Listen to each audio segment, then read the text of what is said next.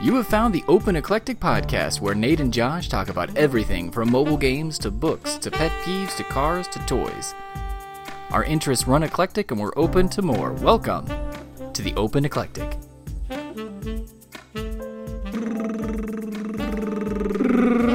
All right. Well, welcome, friends, comrades. Not said lovers, but no, that's that depends on the it dep- depends on the type of love, you know. Probably not a lot of, you know, whatever the the Philadelphia cream cheese and the brotherly love and whatever else the other other ones are. You know, it could technically be, yeah, brotherly lovers. But that just sounds weird. Yeah, would you just like walk, go around and be like, "Sup, yeah, this is my friend Josh. We're we're lovers." Be like, "What? Oh no, no, no, not like that. No, we're you know we're brotherly love. You know the, the the brotherly love." And just having to like explain that to people all the time. That'd be a great premise for a show. It it wouldn't go over, it wouldn't go very far. It would be. So there's a there's an episode of Doctor Who where uh, the doctor is trying to describe his friend, uh, but the woman that he's talking to thinks that, and it's James Corden, mm-hmm. it is his like, you know, spouse, boyfriend, husband, or whatever. And so she's like trying to, she's like really encouraging, like, oh, you know, whatever, whatever you guys call it is fine, love. I'm okay with it. And he's like, do you think companion's an appropriate word? And she was like, well, most people say partner. And he's just talking about, you know, James Corden like they're friends, and, and this woman is definitely thinking oh, that they're mm-hmm. uh, esp- espoused, so it, yeah, or something. Is James Corden like the late night host guy? Yeah. So he was on uh, so far two episodes of Doctor Who. Like recently, or is this like um, again? He's uh, he was an actor before he was. I've heard know, he's kind of guy. a jerk. Like he's no, it was not, a while like, ago. People don't. So uh, yeah, the hive mind of Reddit anyway doesn't seem to like him. He was also in Cats, the new Cats movie. Pretty really? much everybody is a mistake. Well, that was a mistake. Being, made a I mean, mistake for being in that. They're not a yeah. mistake, but you know, that's harsh. Some of them might have been. I don't know. It's possible. I didn't see it. I saw, like, an ad for it when the T V was on mute, and I was like, I am going to make a point to not watch that. It looked really... I, I've heard... I've read a lot that he was not good, but the whole thing just looked really uh, kind of disturbing, like C G I. You know, it, when it was all just practical effects, like, you know, I, I haven't seen the old one. Or did they? There was was there actually a movie, or was it just like musical? That I I'm not sure. I heard they I heard they dipped really hard into like the uncanny valley. Yeah, yeah, yeah. Too much, and they should have either like fully committed to C G or practical. But because they married them together really well, but it, it also made it look like they didn't marry them together well enough at the same yeah, time. Yeah, it's and like that just botched it. Why couldn't they have just done it like? Practical effects again? I don't know, because they had to they had needed an excuse to spend a ton of money on C G I. I don't know, just I, I guess this should have just gone full animated, in my opinion. Like traditional animated or computer, like don't care either. Stick figures, do that. I feel like that would work. That'd be really funny. I think based on the reviews I've heard that stick figure Cats would have been better. Yeah, than whatever, whatever that, was. that was. And they had so many like big names in it. It was just like huge. Wasn't like Helen Mirren in it and Taylor Swift and yeah, yeah, other people. It, it was Idris Elba in it? Uh, I that sounds right. That sounds. Yeah. You know, okay. So speaking of Idris Elba, I know that he's been connected to the James Bond franchise in the past. I don't know what's going on with that, but I saw a headline today that said Dwayne The Rock Johnson wants to be Bond because one of his relatives played a villain in one of the old Bond movies. And I'm like, you know, I'm like, that's cool. Yeah. But then I'm like thinking, I'm like, I don't think that The Rock could pull off Bond. I just, would he be an American Bond, or would he try to do an accent? Or I mean, it, it you can't be an American Bond. Can The Rock I, do an accent? He he does. I've he never does heard him the do Rock. An accent. He does The Rock. His own, yeah. The closest to an accent he's done is when he, in his wrestling days, he actually had a little bit of like a Shatner cadence going on. Oh. So he'd be like, you know, can you smell what The Rock is cooking? And it had this just different beat to it, um, which I'm glad he doesn't do in every movie now. Yeah. I think he's too, I think he's too big. Yes. I think he's too American. Yes. And I think... Uh, it, Trevor Noah in one of his stand-up routines talked about why there can't be a white. No, sorry, why there why Bond has to be white. Really? Okay. Um, and it, yeah, and he was like, you need the whole point is that James Bond can go anywhere, blend in with any crowd. You know, he dresses up and suddenly he's posh, dresses down and suddenly he's like, you know, thug and rough or whatever. Um, and and no matter where you go, there's white people.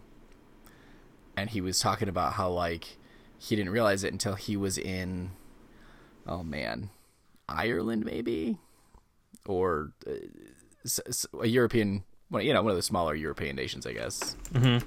Uh, and he was like, and you looked around, and he's like, and I realized that there was no black people, none. So could you imagine, like, Idris Elba? He was like, I was really excited when I heard that he might be playing James Bond. Uh, But then I realized that if he's trying to get away from like the thugs in that part of the part of the world, he'll be like running down the street and be like, okay, I think I lost him. And everybody's going to be like, yeah, he went that way. Because he's like, the, he'd be the only oh. ethnic person oh, in the country man. At that time, basically. And I was like, you know, that's kind of an interesting, I don't know. I've never been there. I don't know what the, you know, diversity's like, but still. That's like a not an invalid point, unfortunately. Interesting, but I think I, you know I think we're ready. Also, yeah, I think I if, s- yeah uh, for sure. I saw like uh, some list of a bunch of different options, and I wanted to say they had like they were like saying like like some women could be could play Bond. Like, uh, you know, I think there was. A black woman, white woman, I don't know. Um, yeah, I don't know. That'd be interesting. I sure. mean, I'm I mean, sure why not? They can make whatever, whomever they decide to cast. Like, uh, I mean, sorry, might hear my clickety clack keyboard. Um, I think if they're gonna, I think I think a woman Bond would be kind of a mistake. Um, I think. If they want to do a woman spy, like, like start start another franchise. Like, I think that's an awesome idea to have a female spy and follow her exploits as a woman, because women and men stereotypically approach things somewhat differently. Um, although I suppose that's becoming less the line between them. It's become, you know, much more blurred uh, in the last several years. But I, I still think that being a woman unlocks certain doors that being a man doesn't. And vice versa. So I think it'd be a lot cooler to have like uh, a female counterpart, if you will, that's not James Bond, not Jane Bond, but is whatever, you know. And and she, it could even be part of the Bond franchise where she could be like double oh four or something. I would I would like to see that. I think also because then it gives you massive like crossover potential to have like a cool uh, like buddy Bond movie. So. I'm looking at this article, and I can send it to you to peruse, that's saying that a female is going to take on his number, like double oh seven. Oh, okay. Um, Nomi, what does it say? Uh, no. Sorry, Lashana Lynch will take on Agent double oh seven's role as Nomi after James Bond is sentenced to exile. Spoiler! I don't know what... Interesting. But so this is from la- this article's from last year. It says she would be the star of No Time to Die, but I'm pretty sure that I saw Daniel Craig in the in the Daniel in the Craig. in the trailers for that. So she's in the movie. Yeah. I just let you know in the cast she's in the movie, but okay, maybe it's just because I haven't seen it. Maybe I'm just getting confused here. Like it says he's sentenced to exile, so maybe in the course of the movie, he he must get exiled and she takes over double oh seven or something. I'm that that makes sense, right? That could be. I think so. So that's not saying that she's going to be like James Bond or she's going to take on the main, you know, role or whatever.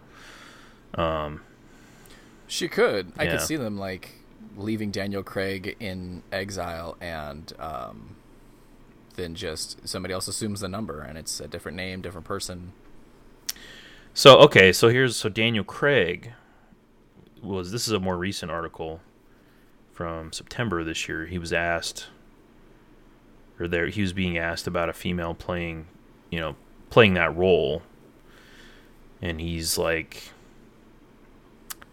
"There should be better parts for women and actors of color. Why should a woman play James Bond when there should be a part just as good as James Bond, but for a woman?"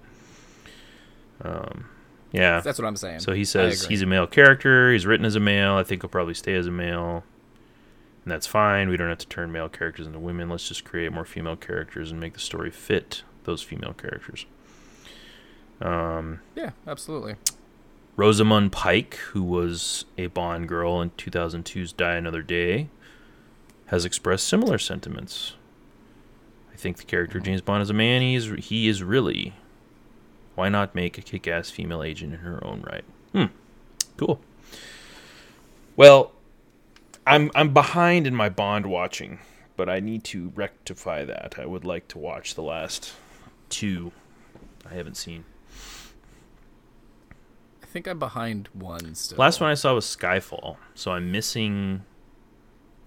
Uh, God, what the heck is it? It was on the tip of my tongue. Spectre.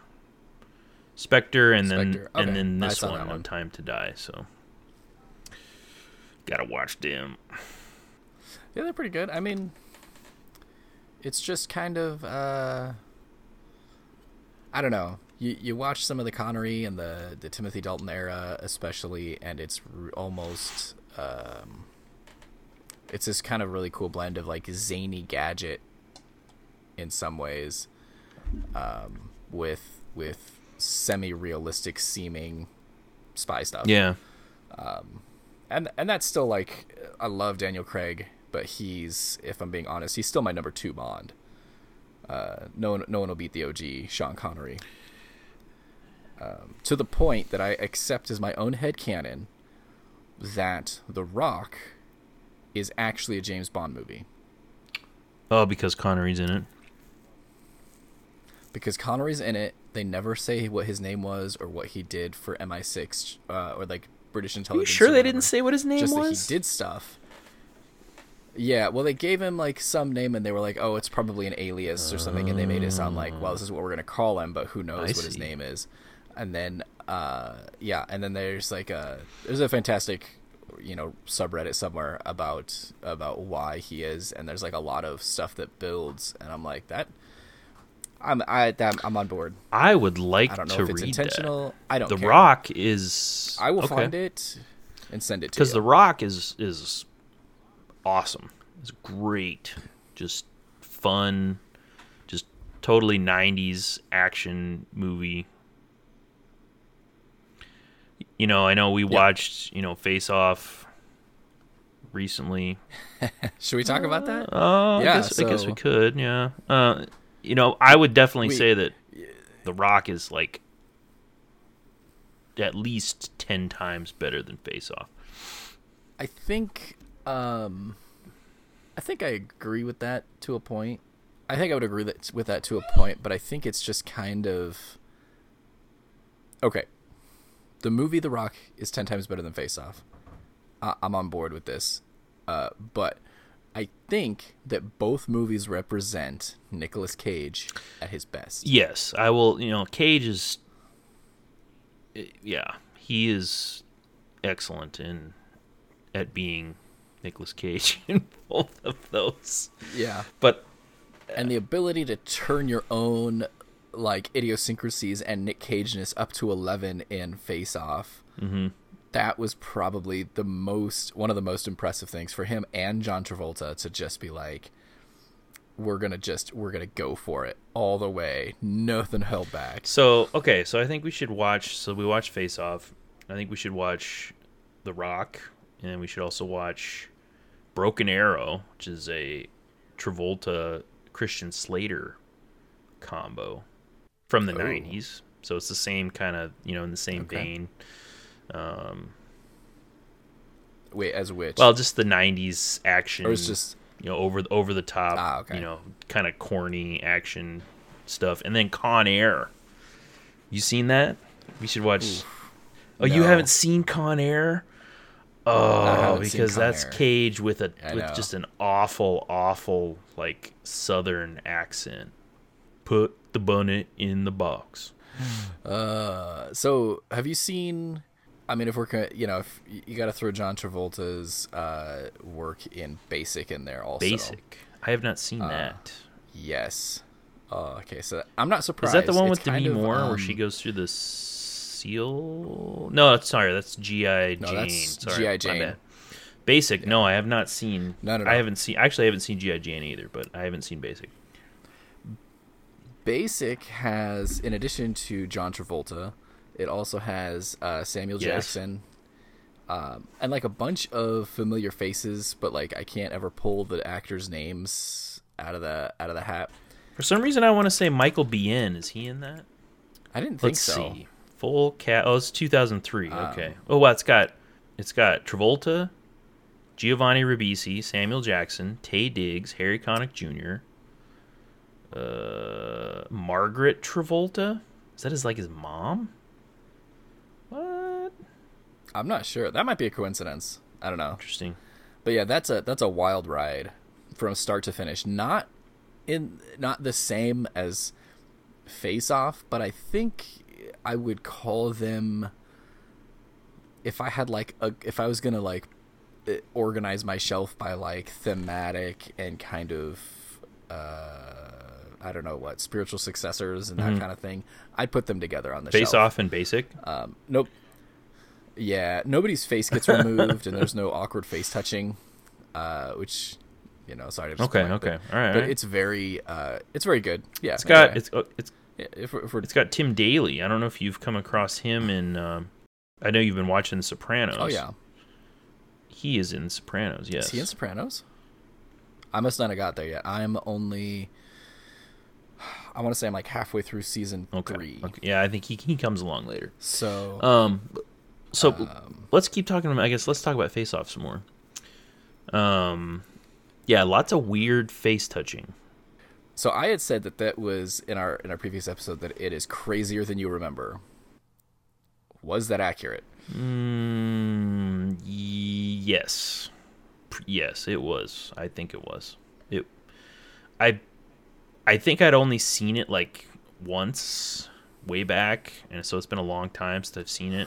So I just kind of had like what little I remember, and then like the notoriety, I guess, that it had gotten, you know, throughout the years. Like John Woo, lots of doves, crazy Nicolas Cage, and face switching. Yeah, and yeah, it had that for sure. Sur- surprisingly well acted. Just the the idea of saying, like, you're going to be this character, and then you're going to switch partway through because your faces get switched. So you have to act like this character, acting like this character in the movie, but you're going to look like you. Yeah. Exactly. Yeah, I mean, it it was it's it's fun. I I thought it was it was a fun movie, and I don't know, it's like sometimes maybe not sometimes, every pretty much every time I watch like an, especially like movies that I really liked when I was younger, and you know enjoyed like back in the day. Like, but now if you watch these like those nineties action movies, you're like, man, this is so like kind of dorky, like corny. Like the music is just, it's got that like cheesy, over the top, like uh you know guitar riffs, you know. Oh yeah. You know, and you're just like, man, and like the the act, the lines that they that they have, some of the lines they have, or the are just over the top, and you're just like, man, I mean, I could see why, you know, and it's like, I liked it when I was like, probably I was too young to actually be watching a movie like this. Yeah. I was like, oh, it's yeah. cool. And now I'm like, man, that's, I mean, it's, it's fun now, but you're like, it's almost kind of like, now you like kind of make fun of it or something. I don't know. Did, did you ever see uh, Under Siege with Steven Seagal? Uh, n- no. So that was one, another one that like, when I was a kid, like on Sunday nights, the net, you know, the, the network T V, you know, cause we didn't have cable a lot when I was a kid. So like, you know, A B C, N B C, C B S or whatever, they would always show like a movie on Sunday night, like some blockbuster movie that had come out, you know, within the last few years. But of course it'd be edited, you know, and there'd be commercials and stuff. Um, but Under Siege was one of those movies that they had, and I like I recorded it on a tape. Oh yeah, you know, so you so you you stop it when the when the commercials come on, and you start it when the movie comes back on. And uh, so I watched Under Siege a lot when I was a kid, and so I watched it recently, like because it was on Netflix or something. And I'm like, this one. I, it, it obviously it's Steven Seagal, so it's gonna have a bunch of corny, just you know, corny, cringy lines in it. But it, it's a great Under Siege is a great, great film. Huh, um, okay. I don't know if I calling it a film just kind of makes it seem like I'm giving it too much credit. But like, okay, so listen to this. So you got Steven Seagal, you got Gary Busey, you got Tommy Lee Jones. You had me at Tommy Lee Jones and Gary Busey. I mean, because they just ham it up, and it is awesome. Like, I mean, you know, Busey is is is crazy, and oh, he yeah. just plays the this crazy guy just awesomely. And Tommy Lee Jones also, and uh, Seagal is just whatever. He's just himself. But this is like, this is like before he turned into like this real puffy like. Just weird fat dude trying to do military movies. Like this is like Seagal in like his prime, and so you know you're like he's kind of badass, you know. Steven, yeah, Casey Ryback, a cook, a damn cook. The crazy thing about Seagal is that like even though you look at him now and you're like, he, you know, I and you you look at him and you think I could take him in a fight. But then you, you, you really yeah. do, because he just doesn't look like he's he's got it. But you can look for videos of him at judo competitions or whatever martial art he practiced, mm-hmm. and he's still got it, man. It's insane. Like he's people are like, be like, all right, well we'll do this and let's do like a sparring match or whatever, and he just mow, mows through them. It's crazy. Yeah. See, he's like, you know, I don't know, I don't know about you, but I'm like. I still wouldn't want to like fight Steven Seagal because, no, for sure. um, for sure. Yeah, because he's like, I mean, that was kind of his. That was his thing. Like he was, you know, he was big into like martial arts and and stuff, and mm-hmm. probably did a lot of his own stunts and or maybe all of his stunts. I don't know. Um, yeah, dude, Steve, uh, Under Siege. Just check it out. It's uh, it's pretty awesome. They made a sequel, not as good. uh, what? So this, so the first one is set on like a on a uh, on a Navy ship. Okay. And the second one takes place, I believe, on a train. And I want to say the only like redeeming thing about it, I guess. I mean, obviously you get Steven Seagal. Um, I think it has. Now I can't think of her name. Izzy from Grey's Anatomy. Katherine uh, Heigl? Yeah, I want to say she is like the female lead in that. Yes, she is. Really? She's his daughter. Oh. She plays his daughter. That might be worth checking out just because I do enjoy Katherine Heigl's. Uh... I mean, she. So it came out in ninety-five. I mean, she would have. She was. Uh, so she was like. Gosh, she only would have been. ten No. Uh, seventeen? She's okay. Born seventy-eight. So that was uh, one of her earlier movies. Yeah. Mm-hmm. probably before, oh, definitely before Grey's Anatomy. Oh yeah, yeah. Under Siege two, yeah, that was. So it's so so the Under Siege movies are kind of like a little earlier than the, you know, like Face Off, um, Rock, like Under Siege two, ninety-five. I always kind of feel, you know, think of like ninety-five was like that golden era of, you know, of those nineties action movies. Um, so Under Siege, that one I think was like, that was ninety-two. Okay. Okay. So, so I watched The Hunt for Red October. Oh yes, which I want to say was in that, that same movie. Era. Um, that was like fantastic. I think that was late eighties, early nineties. Was it? Yeah. Yeah, I want to. I, I don't know. I could be mistaken. I thought it was early nineties. I mean, um, eighty-nine, ninety, ninety-one, something like that.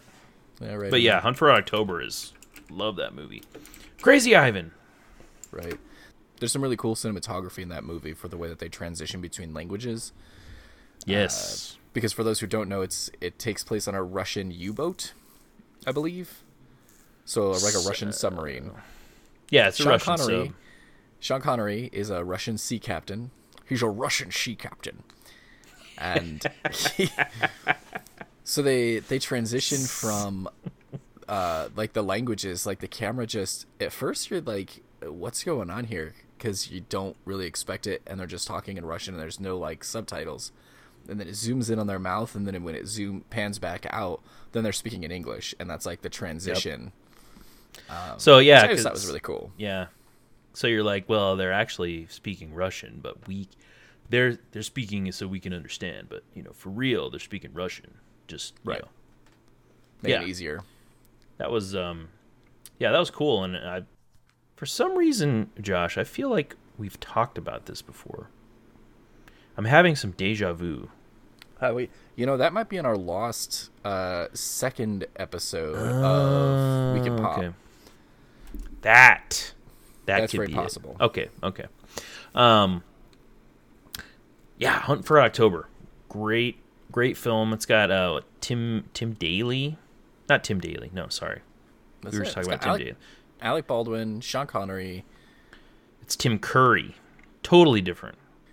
Tim Curry. He's, he's the political officer on board the submarine. Yeah, so Hunt for Red October, great book also. And uh, if you, you know, if if you want to, if you fancy a little Clancy. There's no such one. thing as a little Clancy. Yeah, if you fancy eight hundred pages of Clancy. Um, I tried to read Clancy once. Yeah, yeah, it didn't go well. I think I read Hunt for Red October, and this one that was is one of my all-time favorite books.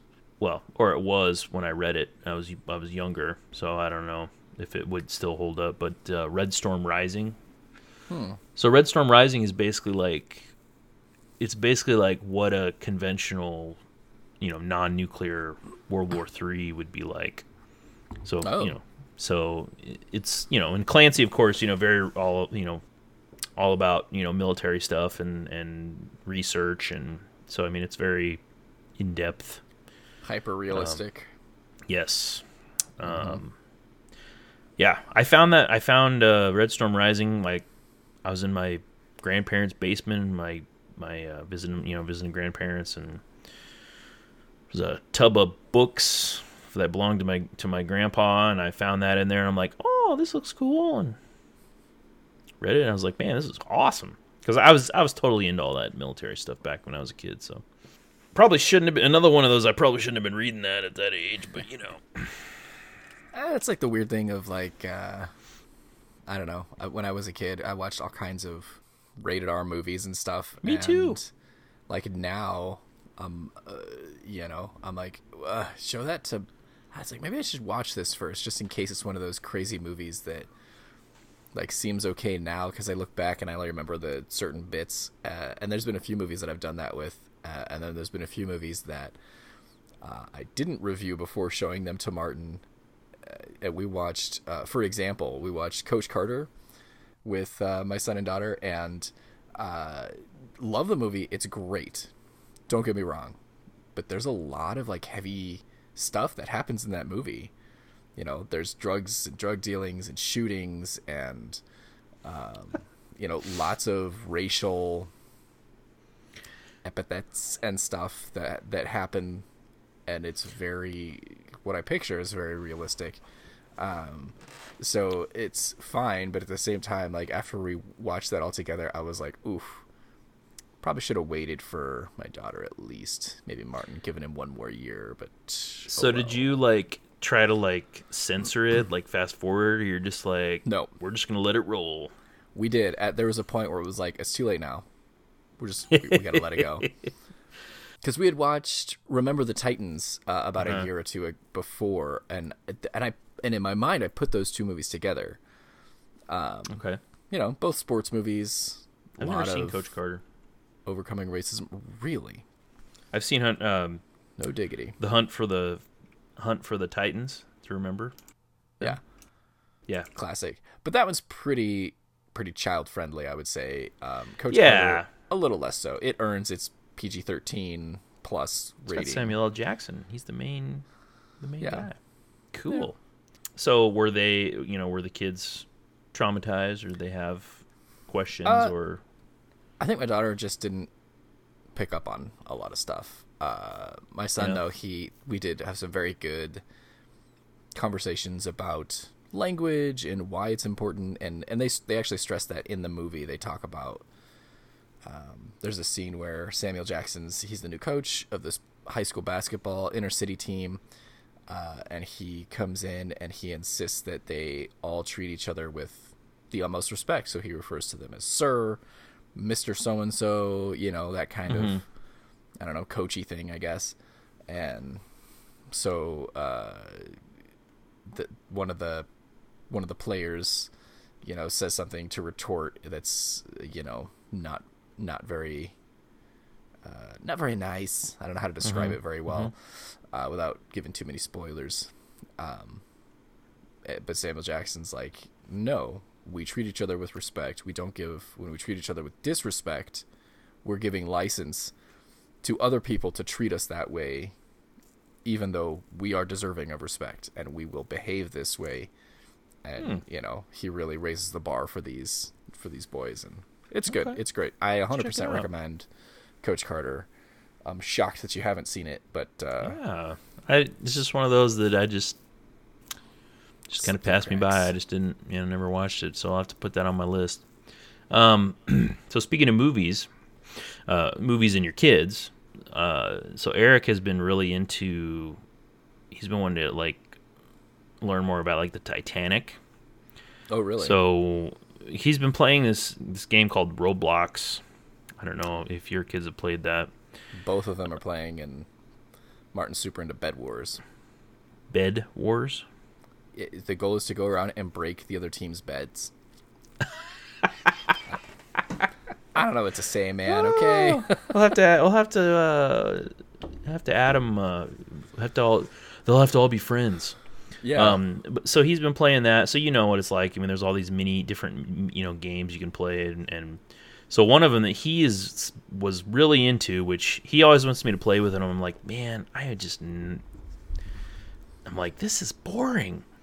It's it's called Sinking Ship, and there's a bunch of different, you know, versions of it, and basically what it is is like you spawn in the world, and and then you're on like the shore, and there then you can pick like these spawn points on a ship. So you'd be like, I want to go to the engine room, or I want to go to the captain's quarters.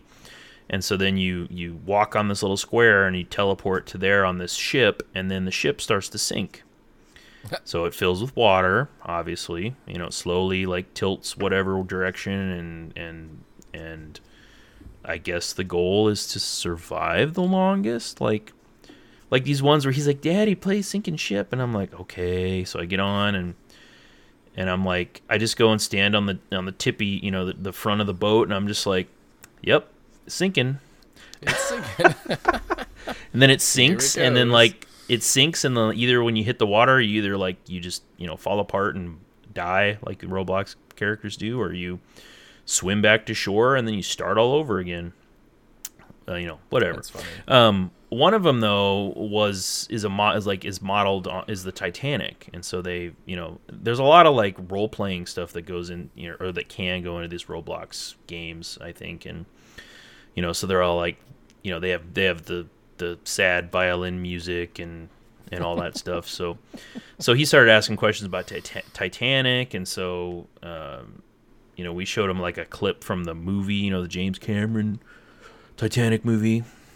Mm. Heart Will Go On, you know, that. Oh yeah. We showed him the scene like when the when they see the iceberg and it hits the iceberg and then like the sinking. And, and so um, Wanda and I decided to show him the whole movie this weekend. Oh, did ya? But we're like, okay, so I'm like, before we're like, okay, I was like, I was like it's on it's on Netflix, so I'm like, we could watch it. Like, you know, there are, you know, that one scene we should skip past, right? Um, you you know what I'm talking about. Oh yeah.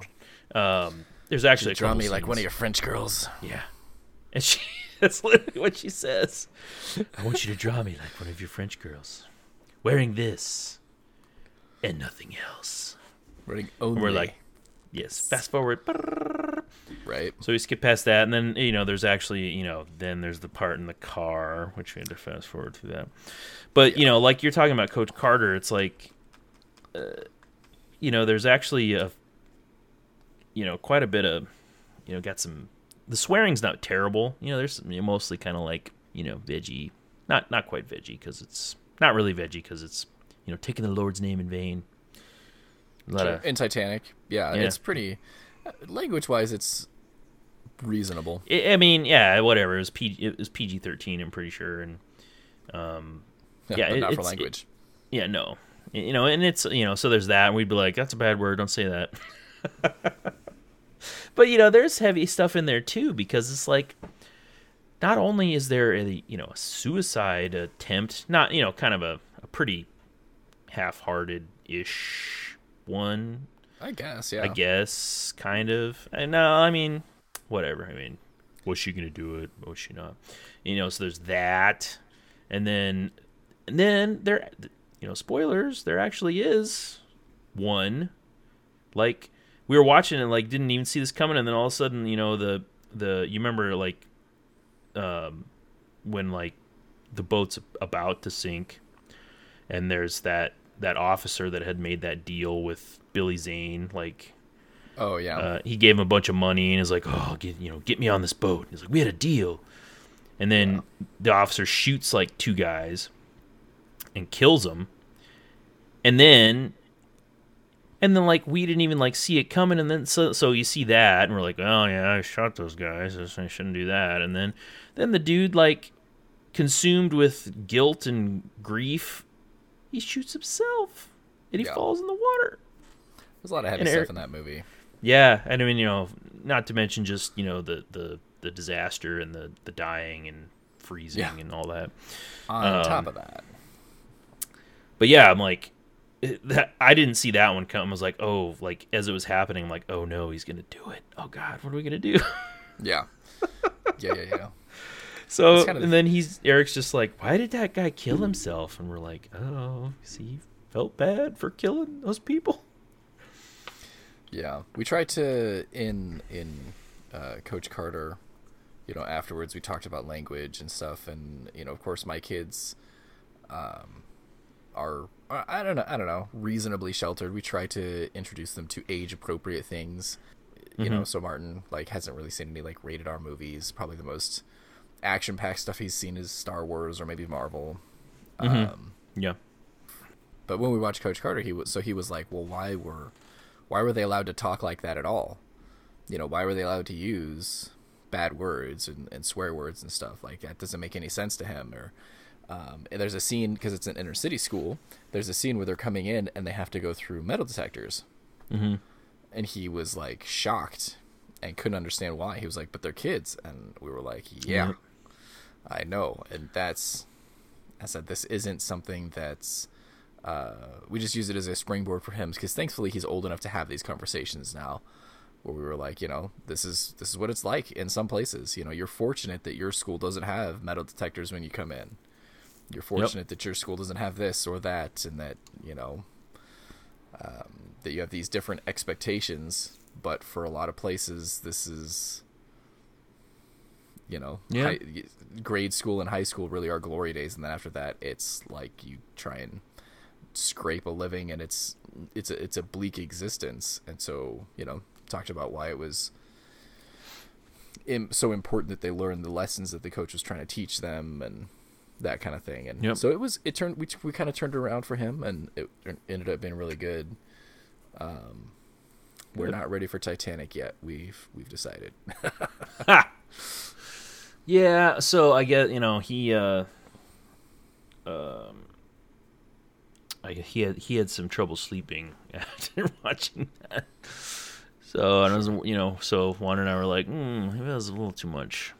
Yeah. Um, Does he do pretty good? I mean, I don't talk to talk to him a lot. You know, we're not. I don't know. You guys aren't buds. Not no, not at the moment. Out. You know, it could change. We'll see what the future brings, of course. But uh, you know, we I I started watching. Uh, the animated Avatar: The Last Airbender with the kids, you know, mm-hmm. years ago now.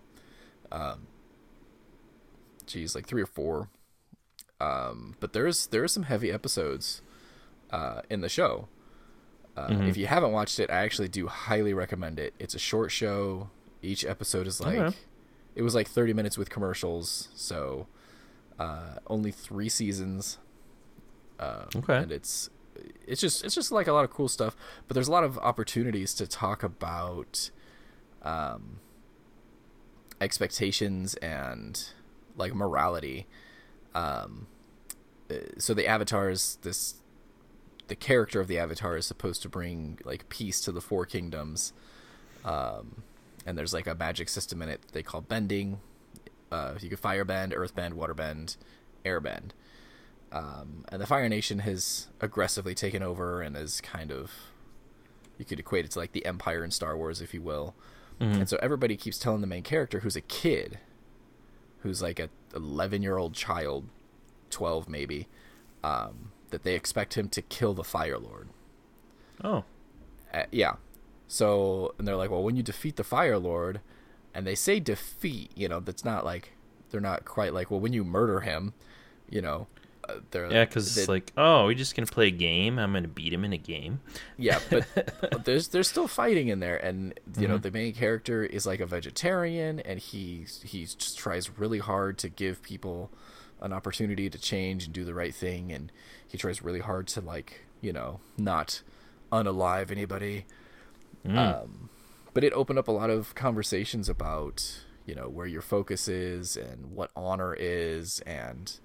Um, the importance of that, like respect, and not every episode was like that. Some episodes are just cool and fun or whatever, but a, a lot of them we had great conversations, and I was like, so what do you think he's feeling right now? What do you think he's feeling right now? Why is he doing this? And uh, we really, I really pushed that a lot, and it seemed to work pretty well.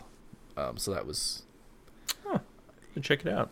Yeah, it's. Uh, I don't know if I don't know if your boy's ready for that kind of. Thing yet, but it's a fun show. No, uh, almost no blood. I mean, and, and it's like one episode. There's like, I will say, I will be very upfront. There's like one or two episodes where it's like that was creepy. um, but the rest of the show is, okay. is a reasonably light tone, but is a good springboard for those kind of conversations about like, you know, why do they talk like that? Why do they do that? Mm-hmm. Okay. Now, I've I still haven't really gotten him into Star Wars. And that's why we don't talk much. Yeah. You like Star Wars, Eric? No. Oh, oh whatever. Um, Get out. I'm done with you. Done with um, you. Yeah, well, but actually, so I did get him into this game um, on his iPad called Star Wars... And it's an Apple, as far as I know, it's an Apple exclusive because it's, um, unfortunately, because it's on their um, Apple Arcade thing. Mm-hmm. Um, but it's called Star Wars, Lego Star Wars Battles. Okay. And it's kind of like, I don't know if you ever played, uh, I think we, well, we talked about this in our mobile game episode. Um, Clash Royale is, was one of my, I think was one of mine. Mm-hmm. Um, but this is with Lego Star Wars characters. So you're, but it's kind of the same idea. Like you, you gain energy and you can, then you, you play cards, like you play, you know, different units out onto the board, and it's basically who can, um, you know, who can advance on the other side and take over, you know, in the in the time on the game. So, um, so I mean, you know, he's getting, and he knows, you know, some of the Star Wars characters, and so he was he's kind of getting into that. So I'm like, you know, I I tried to watch like the first Star, like the Phantom Menace with him, like a while ago, like a long time ago. He mm-hmm. wasn't into it. Interesting. Yeah, that's the one Martin started with actually, and he for uh, the longest time that's the only one he would watch. Like we watched, went through them all, and then he was like, that was the only one because he wanted to watch the one with the kid in it. Yeah, maybe I should maybe I should throw it in throw it in again so he wants to watch it. You know, watch it now. Um, you know, I know there's so many. so many like you know films and and uh, T V T V series like with Star Wars now, like uh-huh. is is Clone Wars would be a good one for him to watch, or is there a different like yeah is there is there Lego Star Wars, like a series of Lego Star Wars? Uh, not that I'm aware of. No. Yeah, there's Clone Wars and Rebels and Uh, Bad Batch. I wouldn't watch Bad Batch until after you finish Clone Wars.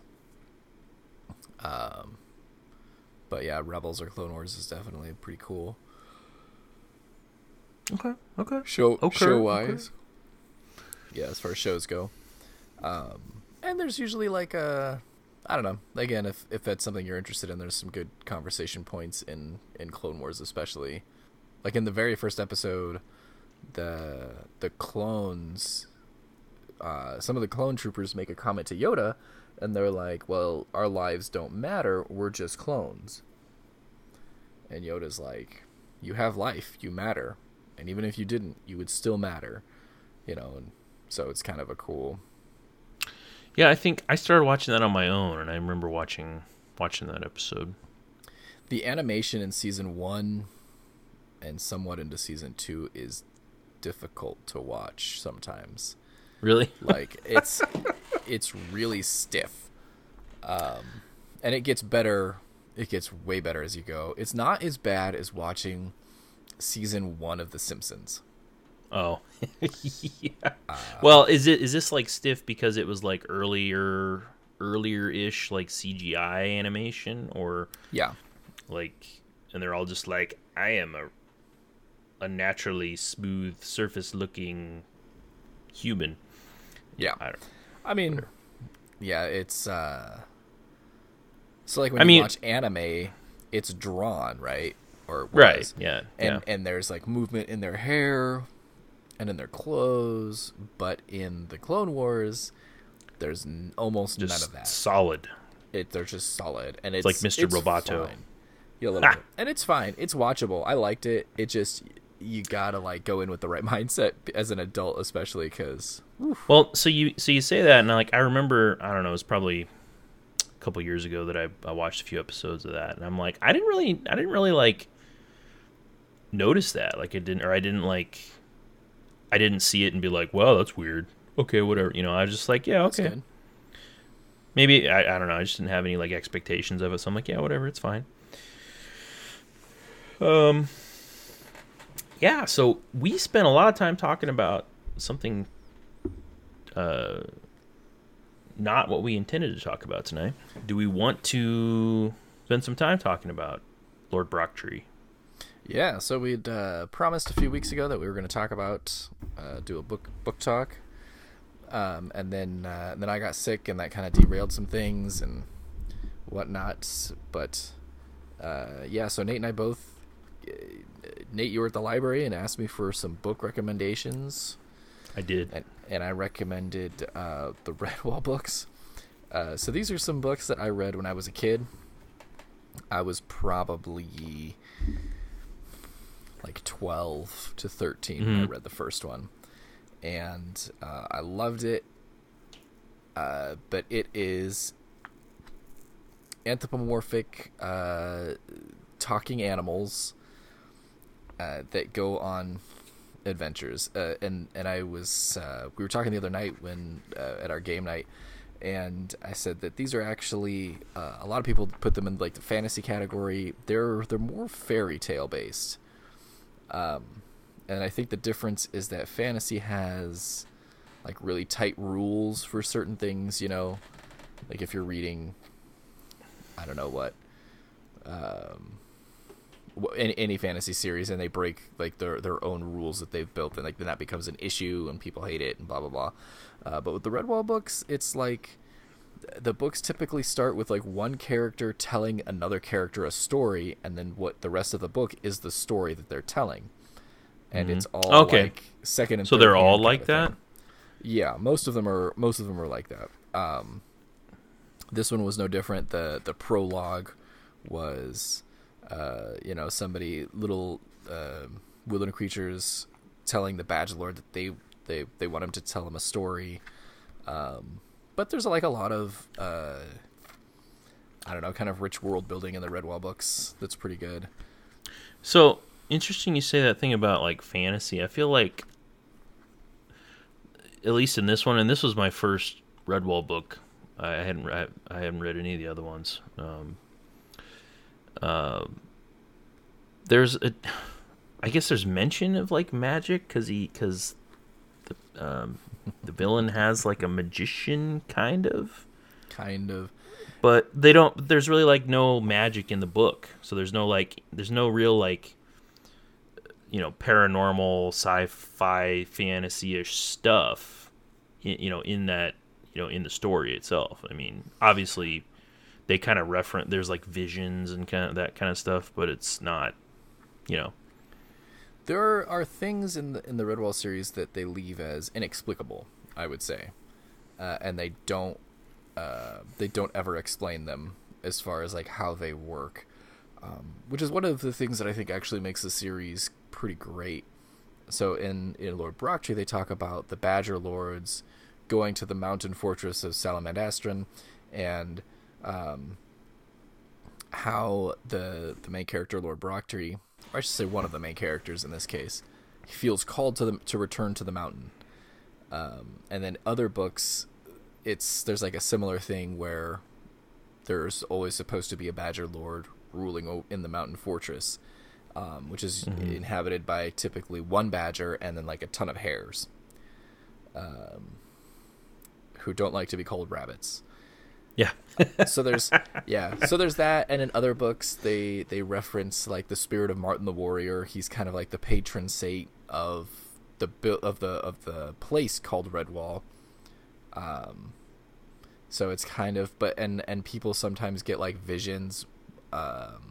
And in this book, they did like the villain got vis- had had like nightmares about Lord Brocktree coming to like kill him, basically. And Brocktree had visions of taking over the mountain and and different things. So, oh. But that but they, there's never any like extra explanations of like oh, you see the Badger Lords or yeah. magic or anything. Yeah, it's just yeah. they happen. Well, and the, so there is also like a bit of like psychedelic. I, I guess you call it psychedelic. Like when they when the Badger Lord, you know, on the mountain, you know, it happened twice, you know, um, you know, they go into their little secret chamber, uh-huh. you know, off their room, and then they, they start burning like incense, and they basically like zone out and have whatever vision quest or something. yeah. As an adult, you know? as an adult, I reading that I was like, ah, so he like went to his secret room and got high. Yeah, basically. But and he's like, not... yes. And, and okay, so they literally have the bodies of the previous Badger Lords in the chamber. Some of them are entombed there, yeah. It's, but they're not like just a... like they're not just like slouched against the wall or something, right? No. They're like obviously some of them are missing because they, you know, perhaps they fell in battle or something, and so they weren't, you know, able to to be mm-hmm. laid to rest there. Um, yeah, that was, yeah, that's, there was, there was, okay. So there was a lot of cool stuff in the book, and, um, you know, it's, we talked about this again, you know, at our game night last week, you know, it's, it'd be a great, like, if I would have, if I would have read these when I was a kid, I think I would have really, really enjoyed them. And I, and, you know, reading these to your children, I think would be really fun because there's so much, um, Uh, is it uh, is it Jacques? Brian Jacques? Brian, Brian Jacques. Jacques. It's spelled um, J A C Q U E S, but he's uh, Scottish, so it's Brian just, Jacques. Just Q's? Jake, yeah. yeah. So, I mean, he, you know, writes... The way that he writes the dialogue is just awesome. Um, although I will say... You know, I found myself when I was reading it, I was like, I would read it out loud because I'm like, this is fun. This is, you know, he's got all these accents and stuff. But then some of it, though, like the mole speak and and uh, bucko, some of, some of that stuff was just like, man, this is kind of a slog to get to read through this. I'm like, I wish they would just, wish you just write it, you know. Yeah. You know, because some authors, like, you know, they'll they'll just write it straight. And then they'll, but then they'll add on, like, you know, said car, but then he's like, but it came out caw, you know, or something like that. Uh-huh. You know, so then you get an idea of what their accent is like without having to read every word of the dialogue as that. So I, so I went on Goodreads after, you know, after I'd read it and I was looking at reviews and, and someone all had said, you know, oh, it was such a slog having to go through all this, like, all this, like, dialogue, and they're talking weird, and it's like, why, you know, this is so annoying, and all this, you know, description of, of food and all this stuff, and then someone else responded, and they're like, you know, they're like, you know, it's, you're not really the target audience for the, you know, for, for these books, you know, it's kind of written for, you know, for kids, and, um, and, uh, you know, I kind of feel the same way, because I'm like, you know, it was, it was all right. Like, I thought the book was okay. But it's not really written for someone, you know, my age. Yeah. So my son started reading uh, a couple of the, the first books, I want to say last Christmas or maybe even the year before, and loves them. Like, yeah, he's the perfect age. Um, these were kind of the, the, the Y A books before Y A was a thing uh, at the library. So, like, the the books are... If you go to our local library here, these books are in the kids section, not in the Y A, in the children's. But if you go to, like, Barnes and Noble, they're in the adult fantasy section. Yeah, I kind of had trouble finding them initially at the library. So I'm like, oh, they're over yeah. here. Okay. Um. Yeah, I uh, you know, there's so much. It's he he builds like such a such a rich, you know, world, you know, with, and it's it's really awesome. You know, work that he does with the descriptions and, like, talking about talking about food and the dialogue and and it's, you know, it's good, and it's like, it's just fun to read that stuff. And I get, you know, if I, you know, if you look at that through the the eyes of a of a child who who is just kind of who's learning how to read and really getting into, you know, reading on their own, reading big, you know, bigger, longer books. I mean, mm-hmm. that it's like it's like a feast for your your eyes and your brain, you know, to, to, to kind of process all that. So, yeah. So this was less than four hundred pages. Um, and, uh, I don't know if you know this, but, and, and I'm sure some of our listeners don't either, but his, the first book that he wrote, which was Redwall, he wrote it for his, uh, he, he basically, he volunteered at this place called the Royal Wavetree School for the Blind. And he started writing this story because he just, he started telling the blind kids story, like random stories about animals. Mm-hmm. And he would do accents and stuff from different regions of Europe. Cause again, Scottish, he was in England.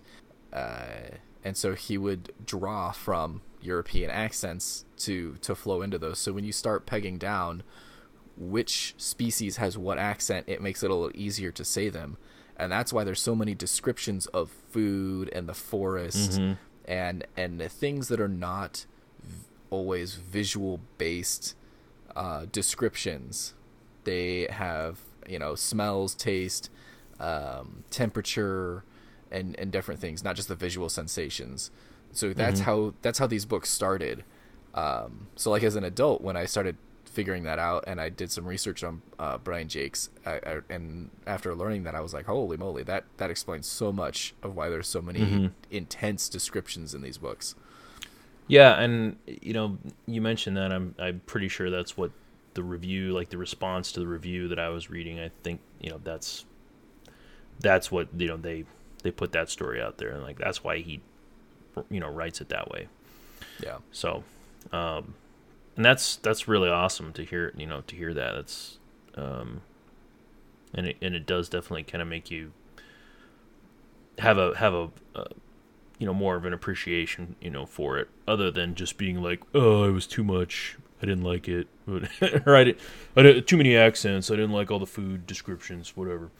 You're like, oh, okay, I get it now. So, yeah, yeah. It's like, I, you know, I don't know, I, I'm. I think I would have, in hindsight, I would have recommended a different one to start with.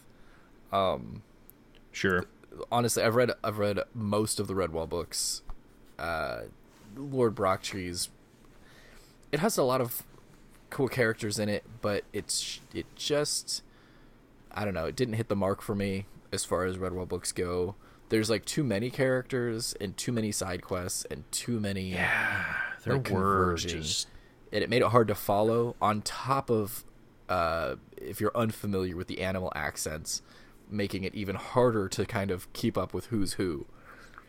Yeah. It, definitely, there was at least like, man, how many different like side quests were there? Like, okay, so it's like, well, because it started with, uh, so you start at the mountain with the right. previous badge of Lord, uh, Lord Stonepaw, I believe. Yes, and that's and him. Then it switches to the invading vermin horde. So that's yep. So that's two. So that's two, and then it switches to Dottie for a bit by herself. Right, and then and then she meets up with Lord Brocktree, so that's and Ruff, right? And then they meet up with like Ruff, and then when Salamandastron gets invaded, uh, one of the hares escapes, and so that's five. Four meet, is that four, five? F- four or five? Yeah. See, I'm so counting. I'm counting Dottie, Brocktree, and Ruff as as one. As one. Okay. So yeah, so that one, that hare, um, is that Stiffener? Stiffer, yeah, stiff. So he meets up with the the, uh, the squirrels, squ- yeah, the the scrounging S- squirrels, squirrels, stealing, looting. He takes issue with that, and then like the yeah, the leader of the squirrels is just a little too intense, I feel. She the leader of the squirrels to, like, has like a Puritan, Juka. like she because she yeah. uses like thee and thine and like hold thy tongues, hair and. Yeah, and she's all yeah. She's like, "Don't say bad words." Oh yeah, there's a she has one of her crews like apparently is mouthing off, and she's like, yeah. "Hold thy tongue, goat." Yeah. yeah. Um, um. Okay, so it's that's so there's yeah. four or five plot uh, threads that come together. Or well, and, the, and then these these existing parties meet other parties. Yeah. And log-a-log. Yeah, it's and. Uh, Gosh, who's so Log-a-Log? So yeah, it like gets kind of confusing. Like Log-a-Log, and then there's the the, the hedgehogs. Like yes. who's like the king, the hedgehog leader? Not a king, I guess. Um, his wife that clips yeah. his clips, clips his, his head spikes. Yeah, like those not grow back. I don't know. I gotta. Yeah, so it's it's kind of interesting the way that they have the animals, uh, which I actually like. Each animal has like its own culture, if you will. Yep. Um, and, and then that way it's very fairy tale like where um, rats and stoats, weasels, foxes, those are always bad guys. Like that's just how it is. They're bad so guys. So there's never a good weasel or a good fox or a good stoat? In so in one of the books there is, but he's like mentally slow. Oh. So it's okay. kind of, you can kind of take. That so is he like ostracized by the, the other bad, whatever's yeah. and. And then he's uh, he's not allowed to live with the other creatures, because, um, but he lives, but but he has dealings with them, and they kind of take care of him and stuff in one of the books. Oh, okay, um, okay, yeah, yeah. So, you know, you said you you probably would have recommended a different book. You know, me being like, you know. overly ambitious, uh, especially in like reading, as you, as you well know. Um, I'm like, you know what? I'm gonna start at. I'm gonna start like chronologically. I'm gonna do it chronologically. I'm gonna start at the very beginning, and I'm just gonna plow through every single one. So I'm like, which one is the one chronologically that's first? And I'm like, oh, it says Brocktree. I'm like, okay, I'll start with that. So, yeah, that's what I did. They're in, and yeah, th- there's there's other ones. I so the book I started with is just called Salamand- Salamandastron, um, and. That one's interesting to read now because it has to do with like uh, a sickness that's going around the mountain. So in our current time of ah, viruses, maybe I should have read that one. Very poignant. I would highly recommend for anybody who's thinks this book sounds, this series sounds interesting, and they are really good. Um, I would I would highly recommend starting with Redwall or Mossflower. Uh, Mossflower is one of my favorites. Okay. The, okay. The the characters are. Uh, the richness of the characters are turned up to eleven, in my opinion. It's Mossflower. Yeah, um, which I have. If you'd like to, if you'd like to borrow that sometime, Nate, I'll, I'll right. hook you up. Um, I promise yeah. not to lose it. Mm. I don't want to talk about it. Maybe you should start taking deposit. Like, okay, I should. I should. Give me your money. Yeah, but overall, it's not it's not a bad representation. It's just not the best either. Um, it's like I said, it's it's not my favorite. It's not really up there with my favorites. Uh, I mean, yeah, I mean, there's a lot, and it's like I, you know, Brocktree was was written pretty. I guess he's is this guy still alive? Brian Jacques? He, yeah. No, he died. Uh, man. He Let's died see. twenty eleven. Because yeah, I was gonna say like this one. I mean, he's he wrote a lot. There's a lot of books in this series, and I mean, mm-hmm. like Redwall was written in eighty-six, Brocktree was written in two thousand. So I mean, I, yeah. I don't know if you want to say like you know, it, he was more in his prime back in the you know earlier than than in two thousand because like, he wrote until Brocktree wasn't the last. I mean, he wrote a one two. Three, four, five, six, seven, eight, nine more before he died. Mm-hmm. Yeah. Okay. Well, I, you know, I, I, I'd be willing to give it another shot. You know, if there's, you know, Mossflower. If you if you're saying that one's one of your faves, I'll, I'll check that one out. It is much better. Yeah. It's uh, and and it's great because that one is about so much of the books have to do with Redwall proper, uh, which is a location okay. in Mossflower Woods. Um, it has a lot to do with, with Redwall and with Martin the Warrior specifically. Okay. And Mossflower introduces Martin. Um, so even though it's not the first book written, it, it mm-hmm. kind of helps in my mind. I've always liked to read Mossflower and then Redwall. Okay. Um, just because Redwall has so much influence from Martin the Warrior as it carries over, and they talk about him so much. Okay, so you're you're selling me on this on these these earlier ones because I will say like Brocktree, it just my whole I guess my overall my impression is just kind of is just kind of meh, like yeah. I'm just kind of like meh, like mm-hmm. the, the the whole the overall plot, I mean, you know the whole problem, you know the the um you know the conflict. I'm just kind of like eh. It's like I mean it's like you know what's gonna happen, you know through. Yeah, I will say that most of the books are semi-formulaic. I mean, uh, well, I mean, okay, I mean, I gotta, you know, I gotta think about know. again, think about who the original, who the main audience is, and uh, you know, he's not like, he's not putting like twists and you know, shocking people with stuff probably, but um, you know, I just I didn't feel like really like.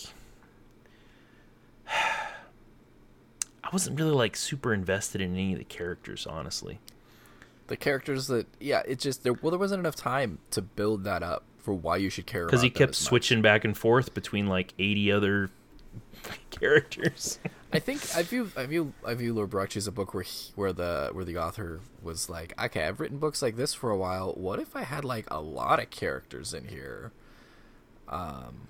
And what if the bad guys had like the high ground? And I don't know. So it's fine. Like it's a nice. Yeah. I guess if if you're gonna go through and like read them all, uh, it'd be a different. It'd be a nice change of pace, maybe. Yeah. So, you know, yeah, it's like, it's like, whatever, it's, it's fine. Like, and again, like, you know, we talked about, there's lots of, you know, the, the dialogue is fun, and, and the food descriptions are, you know, you know, you're like, oh, that sounds good. Like, oh, wow, that's making me hungry. Um, always, always get hungry when I read, when I read these books. The food descriptions are just stupid with how, yeah. and it's like, I don't even know if those flavors would go well together. I just, yeah. like, I want to sit down at that table and try that, like, you know, because he's like, yeah, it's this, uh, it's the, it's the tree bark tart with a, with a walnut topping and, and, a, uh, and a honey and, glaze or whatever. And yeah, you're like, huh, strawberry okay. cordial. It's, you know, it's very, you know, nature-y, obviously. So, you know, because they're, you know, so you got a lot of flowers and flowers and fruits and mm-hmm. yada, yada. Yeah. There's a lot of songs and poems in these books, and that's yeah. fairly mm-hmm. consistent through a lot of them. Um, yeah. There, and- I noticed, you know, I noticed that, and I'm like, eh, you know, that wasn't too bad. These work really well as audiobooks because uh, the author was one of was the is the narrator in a lot of them, and then they do like a full multi-voice dramatized read of the of the books, um, the ones that he's involved in at least. And so some of those, it's really fun to hear people literally singing um, and doing the accents and stuff, and the way that it comes nice. off is is really fun, but. I will say that the audiobooks, I like audiobooks. I like good mm-hmm. audiobooks. Mm-hmm. I like great audiobooks. But if anything slips below that, I don't, I just return the book. Um, but these audiobooks are very much like Nebraska. They are not for everybody. Um, they are so hammed up that, like, I had a friend who was really into audiobooks too when I worked uh, at like the sub company from the call center we used to work at. And she was like, holy moly, I was not expecting singing and like a character just belting it out. She was like, I can't, I, I'm not in the proper mindset for this. I can't listen to it right now. Uh, but they are really good if you can tolerate that kind of thing. Is it, or, does it have like a, like a Broadway musical vibe to it? Like, um, not like quite. That kind of energy, like that kind of like, well, over that the kind top. Of, that kind of energy. Yes. Okay. Um, yeah. So like when in the books, so the, the war cry of the Badgers is Eulalia. And is that uh, how you say it? Yeah. Eulalia. Per, per the, per the author's words in the audiobooks, you know? So like in the audiobooks they yell, like it gets loud. Uh, and yeah, it's, what do they say? Like blood and vinegar and blood like, and vinegar. Eulalia. Yeah, absolutely. Um, I thought it was funny, you know. I mean, yeah, the uh, the Dottie is a is a terrible singer. That was pretty funny. But she believes that she's a fantastic singer. Yes, I love well, Dottie. And, yeah. So does she? Does she appear in other other books, or is this the only one that? Oh man, I honestly don't remember. Okay. Uh, the Fatal Beauty. The yeah. She Dottie is a hare who refers to herself as the as a fatal beauty, and she's on her way to the mountain because basically her her family can't stand her. Yeah, uh, they like kicked she, her out, and yeah, and they're like, you should go learn some manners over at Salamandastra from your from your aunt who's a cook yeah. there. Maybe she'll give your you a aunt job. Blanche. Blanche, yeah. And so she believes that she's what she refers to as a fatal beauty, as, as Nate mentioned, and it's she's yep. one of my favorite characters. I think they should have trimmed like a lot of stuff out and expanded on her just a little bit more. Yeah, because she she was actually was an interesting character. Like some of the other one, like like what's his name, Gert. I mean, he yeah. was all right. I get who's you know, a mole, the, the, the wrestling mole who was a good cook and. So was... yeah, what's interesting is like in the in this book they talk about how he's fastidious, right? Like he's a really clean. Am I thinking of this one? It's I had to stop. I was listening to Mossflower actually, and then we decided to read this. So some of it's like a little fuzzy for me. um, so maybe that's actually the mole from the well, other book. Anyway, who is it? There is a group in the in the, in here that's like really messy. Is it the shrews? Is it the The shrews. Okay. Yeah. Which is and funny it kind of like it, in real life, shrews are very stinky. Like that's their part of their um, uh, defense mechanism in nature. Huh. And so it kind of makes sense for them to be like messy and fighting and. Well, doesn't it? Oh yeah, they're always fighting too, aren't they? Yeah. yeah. That kind of like shocks the the you know um, it's uh, Dottie's crew that that meets up with them, right? Mm-hmm. And they're all like, they're like sharing a meal with him, and they're just kind of like just leaving crap everywhere, food crumbs and yeah. whatever, spilling things. yeah. One of the things that Brian Jacques does really well is he shows like the differences in culture, and then usually shows that when they want to, they work very well together. So like Hares mm-hmm. are very like upper crust type of people. Uh, mm-hmm. Or beasts, they call them sometimes. And then yeah, uh, be- no beast. The, yeah, the moles are very down to earth and very sensible, and the otters are really uh, swashbuckling. Uh, and then the shrews are always like messy and fighting and bickering, and like that's just uh, you know. So it's it's yeah. really fun to see some of that get layered uh, into the books. Okay, all right, well. I will. Mossflower will be on the list. Yeah, you let me know, but we could revisit that and see if uh, if you liked it better. Okay. Yeah. Okay. Because Brocktree is my is my frame of reference right now for Redwall. Yeah. So Mossflower is great because it references Lord Brocktree, even though Mossflower was written in nineteen eighty-eight and the book Lord Brocktree is not written until two thousand. The, wow. So I don't think it was all planned out like that. I think he just kind of went back and was like, I don't know, which who can I reference oh, now? This guy. yeah. That's great, though. Just the fact that, you know, the way that he came up with, you know, with these stories and, and the, the body of work that he, you know, that he created is awesome. So back when we were working at our first job together, um, hmm. like real early on, so I had to have been only, man, fourteen or fifteen at the very most. Mm-hmm. Um, mm-hmm. The the library, the Lincoln City Libraries, these books were so popular that they did like a day camp based around Redwall. And the, really? Yeah, and the librarians would have, like, sometimes they'd have uh, A R Cs, advanced reading copies, and be like, okay, so the next book, uh, I think the next book at the time was Loam Hedge, and they were like, okay, we know what the next book is going to be called. It's going to be called, and, like, I remember sitting there, and I was the oldest one there, like a moron. Everybody else was, like, five years younger than me minimum.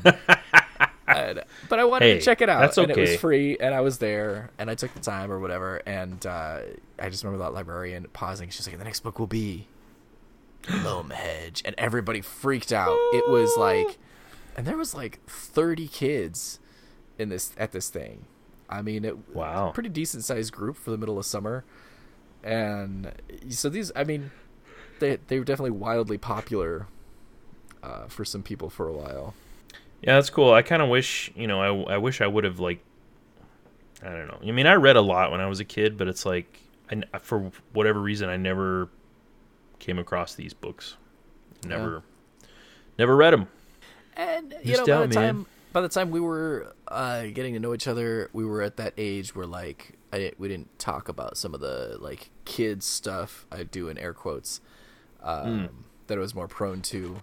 You know, I didn't talk about these books because they were, you know, you had to go to the kids section to get them. And I was like, I was fourteen, man. I'm basically an adult. Yeah, there's like that stigma of like, it's baby stuff. I don't want to read. I don't want to, don't want people to know I'm, you know, reading yeah. out stuff. You know, and whatever. It's, yeah, whatever. And looking back, it's, I'm like, ah, oh, that was dumb. I should have just been like, you got to read this.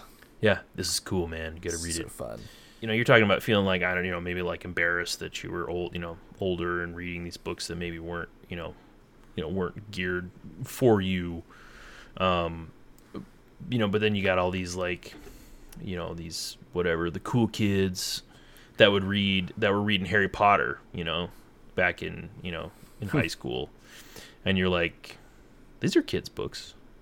But it's like they like kids and adults alike, you know, people of all ages, you know, gobbled that stuff up. So it's just kind of like, you know, like you said, you know, it's like, who cares? Yeah. Fun for all ages. So yeah, absolutely. And there's um sometimes I've heard these books described, especially on Reddit, which, by the way, if you look for Redwall on Reddit, that's a fine Reddit to find, but the main page for the Redwall books is called Eulalia. Okay. Um, so, yeah, just if, if anybody's going to look that up, which is spelled E U L A L I A for our listeners. Do a little digging if you'd like. But a lot of people describe Redwall and some of the books as, like, a very fun-sounding D and D campaign. Yes. Definitely. Yeah. Lots of adventure. I mean, just from reading Brocktree, you're like, yeah, that's they, they have some adventures, so. And there's uh in the in the in the Reddit uh section of uh R P Gs, a lot of people ask for like tips on how to build their own Redwall campaign and different things like that. Um cuz it's fun. Like a lot of them some of them of the books are very like um they're very quest based. There's a few books, I can't remember which one right now. I think I think Redwall, they have to find like an artifact, literally. I mean, it's like just mm-hmm. straight up almost a, a a campaign plot, and they're like they have to figure out riddles and then overcome this, and then oh no, this happened, and they have to go and do this other thing that they didn't expect and that kind of stuff. Um, so yeah, it's very uh, it's it's kind of on my list. Uh, my back burner list for right now of, of campaigns that I want to put together for GURPS and run at some point and be like, yeah, that's sure. right. Everybody pick a woodland creature. um, if, if you pick mole, you have to speak like a mole the whole time. You'd have to have like sample clips of what we should sound like so we could practice. Um, you know, yeah, there was a little bit of like riddle, or there was at least one instance of like a riddle solving. No, a couple. Mm-hmm. Mm-hmm. A couple in, in Brocktree, trying yeah. to get out of the cave and then trying to find Bucko. Big Bones, I think, trying to find his little yank on the golden cord, and you'll be greeted by something, something. And yeah, it, the the naming for all the vermin is great too. Rip Fang, Rip Fang, Doom Eye, um, yeah, that kind of stuff. It's all that kind of. Uh, I don't know. I feel like, speaking of like Rip Fang and Doom, those are the brothers, right? Are they, uh-huh. Were they brothers? Yeah. I feel like they were f- kind of fun, like, you know, bad guys. Like, they could have spent more time on those guys, just stupid crap that they, you know, that they did and or whatever. But I don't know. Yeah, I think so. I think I think Rip Fang and Doom Eye definitely could have could have had a little bit more 'Cause, like, uh, time. Ungat Troon was just kind of like, I don't know, whatever. Just kind of like a uh, cookie cutter type villain. Who's a wildcat. Uh, yeah.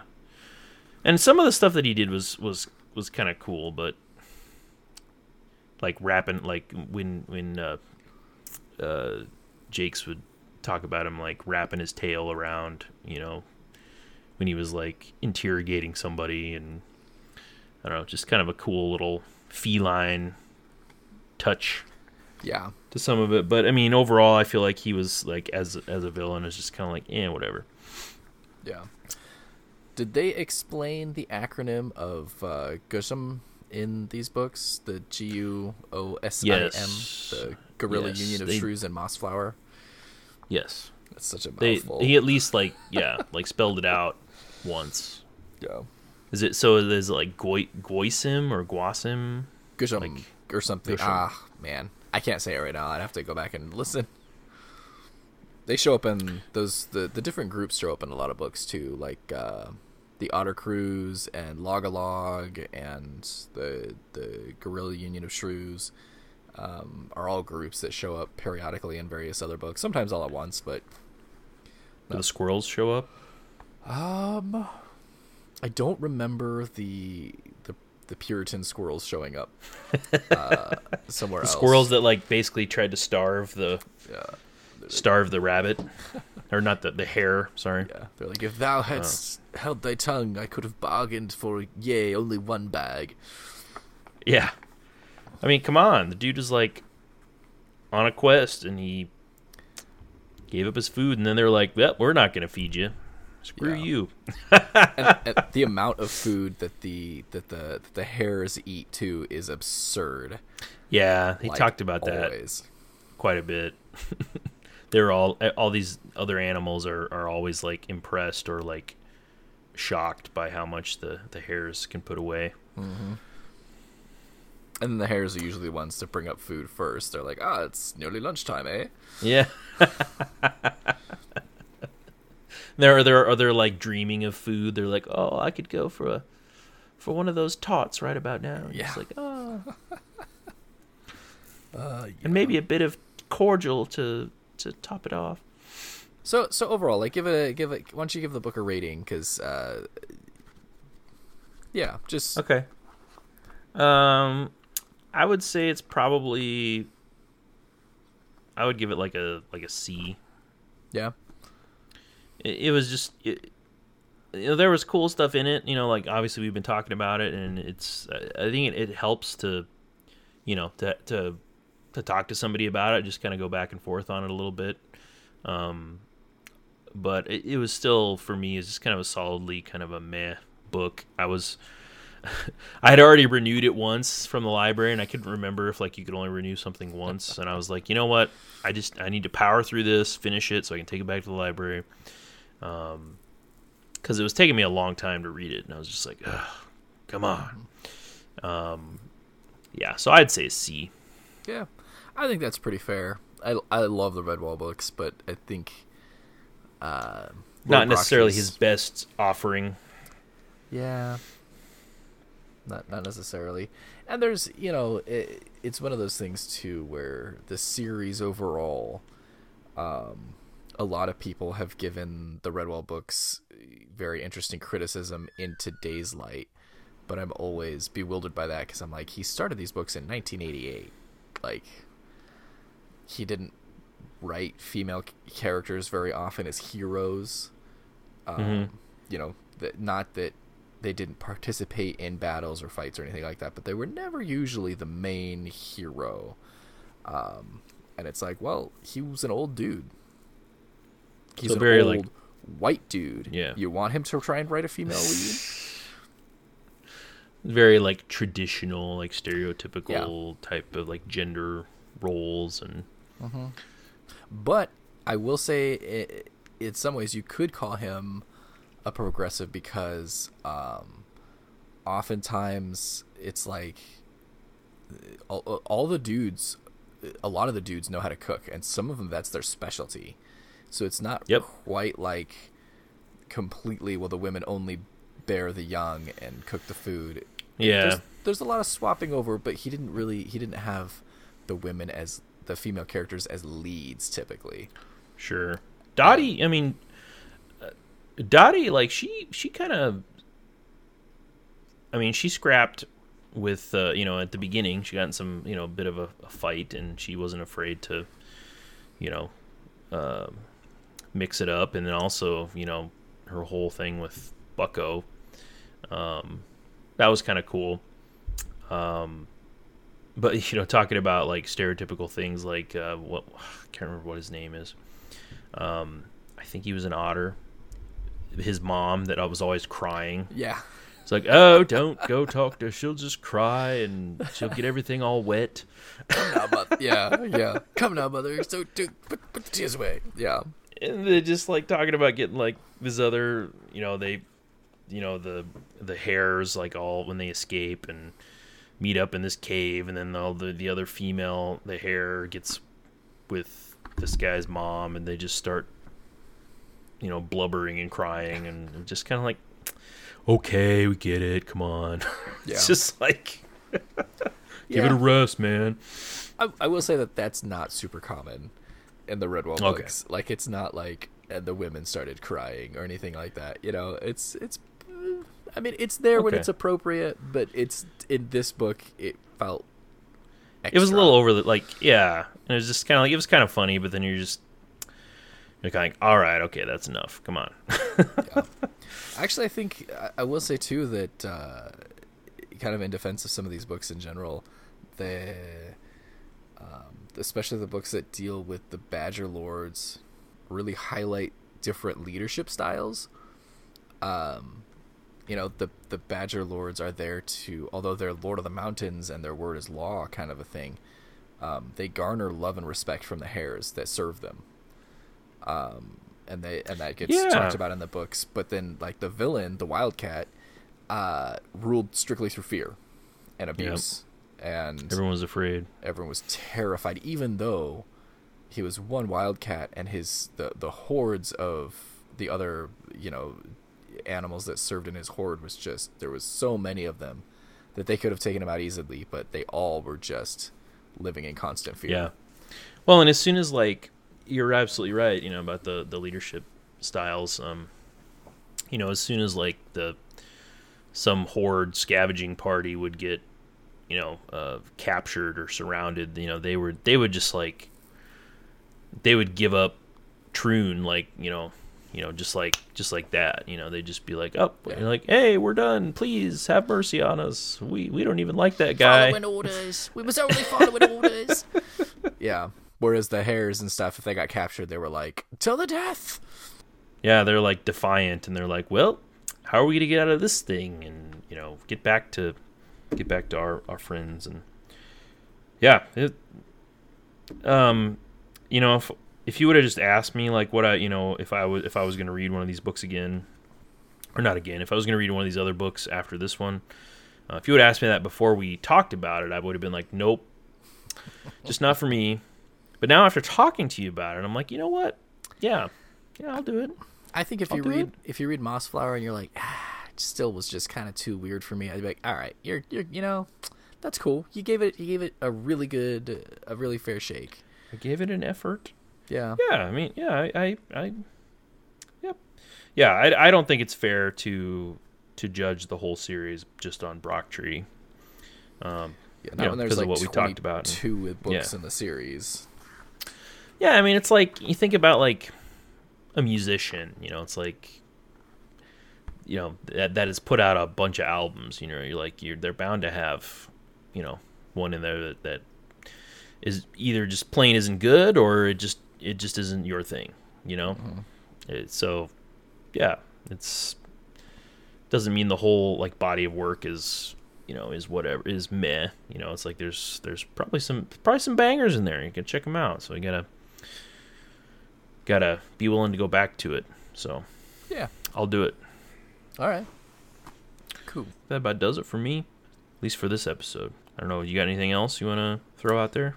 No, man. As always, thanks for a great bit of conversation this evening. And uh, I'm, always ex- I'm always excited when people read some certain certain books that I that I love, even if they don't like them. Uh, because then if I read another one later and I'm like, oh man, this happened in this book, there's like a baseline of understanding where you can be like, again, even if you don't like it, you're like, yeah, I didn't like it, but I appreciate what you're saying, and that part sounds cool. Yeah, yeah, yeah. You know, um, definitely, I'm the same. And you know, you know, after you know hanging out with our, you know, with our group, um, you know, our, our game group quite a bit, I'm like, it's become abundantly clear to me that I should probably watch Doctor Who. Um, because I'm like, you, anytime you guys reference that, I'm just like, uh, yeah, that show. There's a there's a police call box, I'm pretty sure. That's about all I know. I think you should check out the first Eccleston episode and kind of let me know what you think about that. Okay, Eccleston. So the yeah, like they had the original series that debuted uh, November twenty-third, nineteen sixty-three. Um, and there's so like there's, there's the old series, and then they kind of took a break and then restarted it. Kind of, it's not like a full, okay, it's okay. not a full reboot.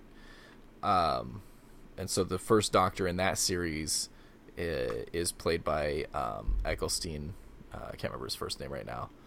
Anyway, those, I, yeah, that, that that's definitely worth checking out. I'd be interested to hear what you think.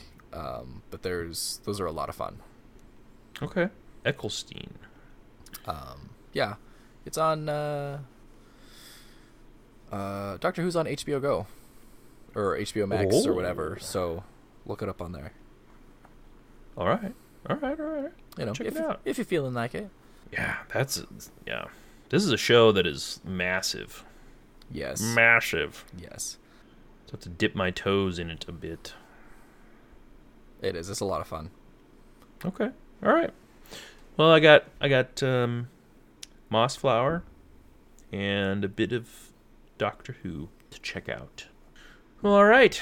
Um, yes, thanks for um, the conversation and, and good as always. Thanks to our listeners for checking us out for another episode.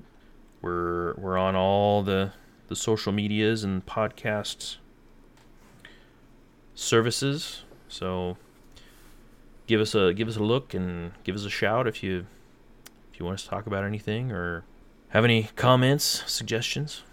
Yeah, if there's a book series uh, you wanna you want us to talk about or read, or would love to hear that. No promises that we'll do it, but we'll try. Definitely, we'll try. All right. Well, with that, I shall bid you all adieu. Good night, everybody.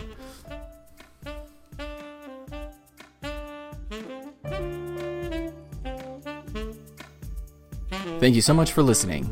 You can find The Open Eclectic on Twitter, Facebook, Instagram, and MySpace. Want us to ramble on about something specific or have a comment on what you just heard? Send us an email at theopeneclectic at gmail dot com. We now have a Ko-Fi if you feel like supporting the show. That's ko-fi.com slash The Open Eclectic. Or support the show by leaving us a review. Thanks. We hope you'll join us again next time on The Open Eclectic.